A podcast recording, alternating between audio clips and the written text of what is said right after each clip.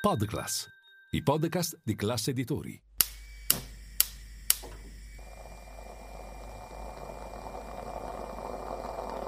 Buongiorno dal gruppo Classe Editori.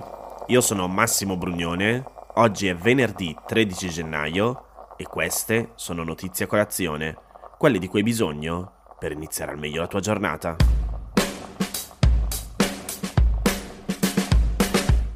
La prima volta che ho visto ieri questa notizia era intitolata così su Repubblica. Lesioni aggravate dal metodo mafioso e sequestro di persona. Stop al processo per tre boss con la riforma Cartabia. Sommario. Due punti. Le vittime interpellate dal giudice, come prevede la nuova norma, si sono rifiutate di denunciare i capi mafia, un caso che conferma l'emergenza lanciata nei giorni scorsi dal presidente del Tribunale di Palermo, Antonio Balsamo, in un'intervista a Repubblica. La mia reazione è stata: ma in che senso? E mi sono ricordato di un articolo che avevo letto sulla riforma della giustizia Cartabia che appunto diceva che per alcuni reati non si può più procedere d'ufficio, ma ci vuole per forza la denuncia da parte della vittima.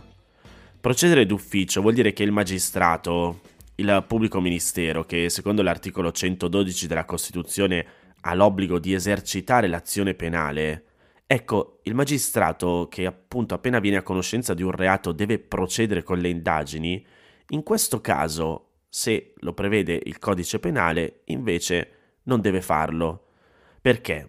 Perché per non ingolfare il lavoro dei magistrati, alcuni reati, a norma appunto del codice penale, sono perseguibili solo se c'è la denuncia della vittima. Ed è questo quello che in alcuni casi prevede appunto la riforma Cartabia. Torniamo al caso. Siccome le vittime interpellate dal giudice si sono rifiutate di denunciare i capi mafia, ai PM non è stato rimasto altro che chiudere il caso.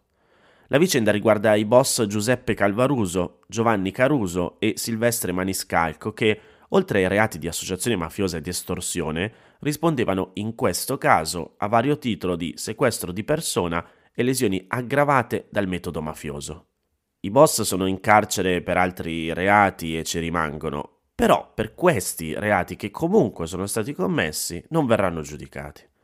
Sono andato allora a cercarmi quali sono gli altri reati per cui è necessaria la denuncia della vittima e solo per titoli.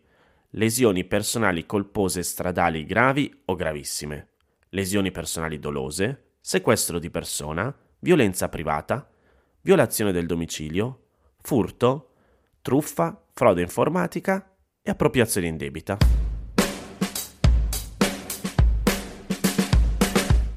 Non so voi, ma io spesso scorrendo su Instagram i vari post mi trovo qualcuno che parla della differenza di stipendio tra le giovani generazioni e quelle precedenti.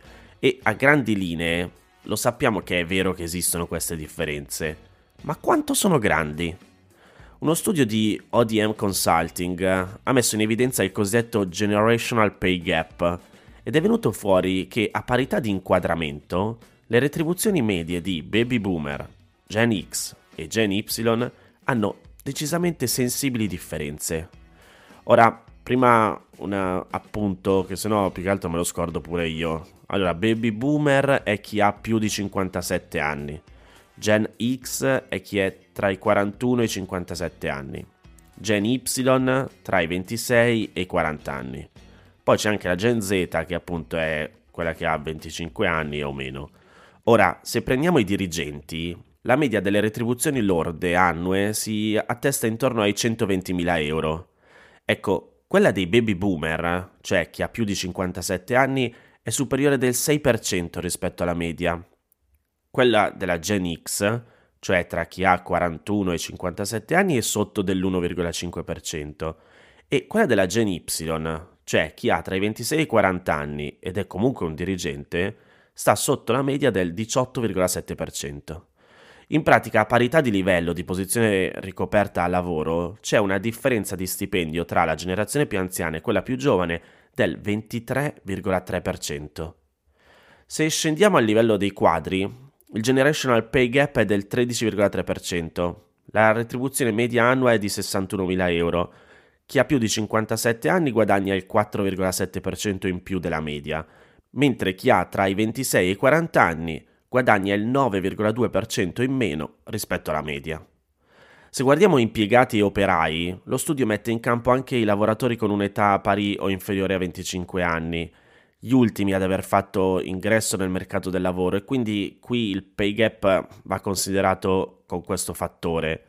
In ogni caso, la retribuzione media degli impiegati è di circa 33.500 euro e la differenza di stipendio tra i baby boomer e la Gen Y, cioè quella tra i 26 e i 40 anni, è del 34%. Nel caso degli operai, la media di stipendio è di 27.600 euro e la differenza tra i più anziani e i più giovani, in questo caso prendiamo proprio i 25 anni, è di 24,7%.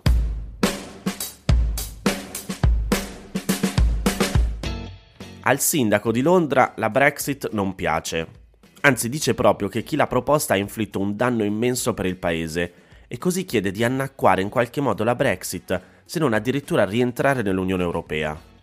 Non è l'unico a pensarlo, però è il primo leader nazionale a dirlo apertamente, dopo che segnali di ripensamento continuano ad emergere dall'opinione pubblica nel Regno Unito.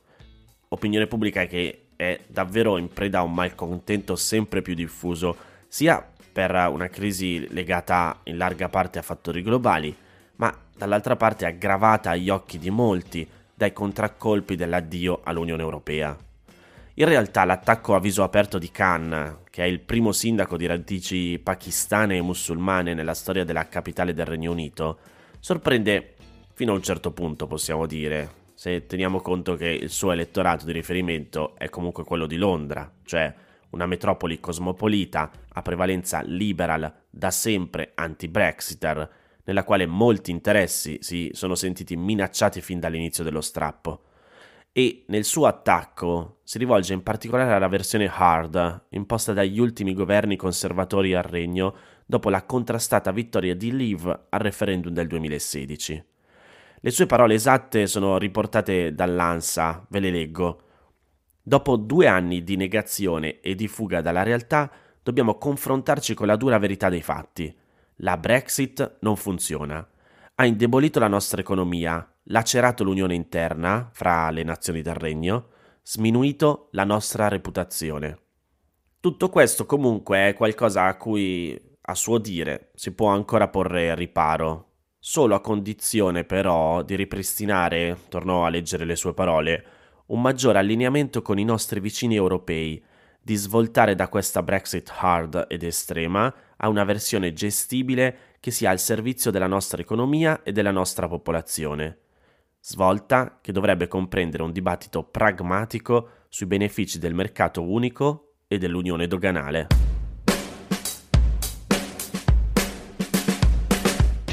Queste erano le notizie a colazione di oggi. Se volete suggerirmi alcune notizie o mandarmi i vostri commenti su quelle trattate, potete scrivermi all'indirizzo notiziacolazione.it.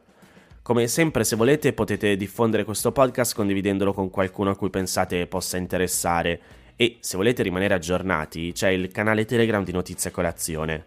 Oggi è uscita la nuova puntata di SEO Talks e domani esce quella del direttore di Milano Finanza, Roberto Sommella, Notebook.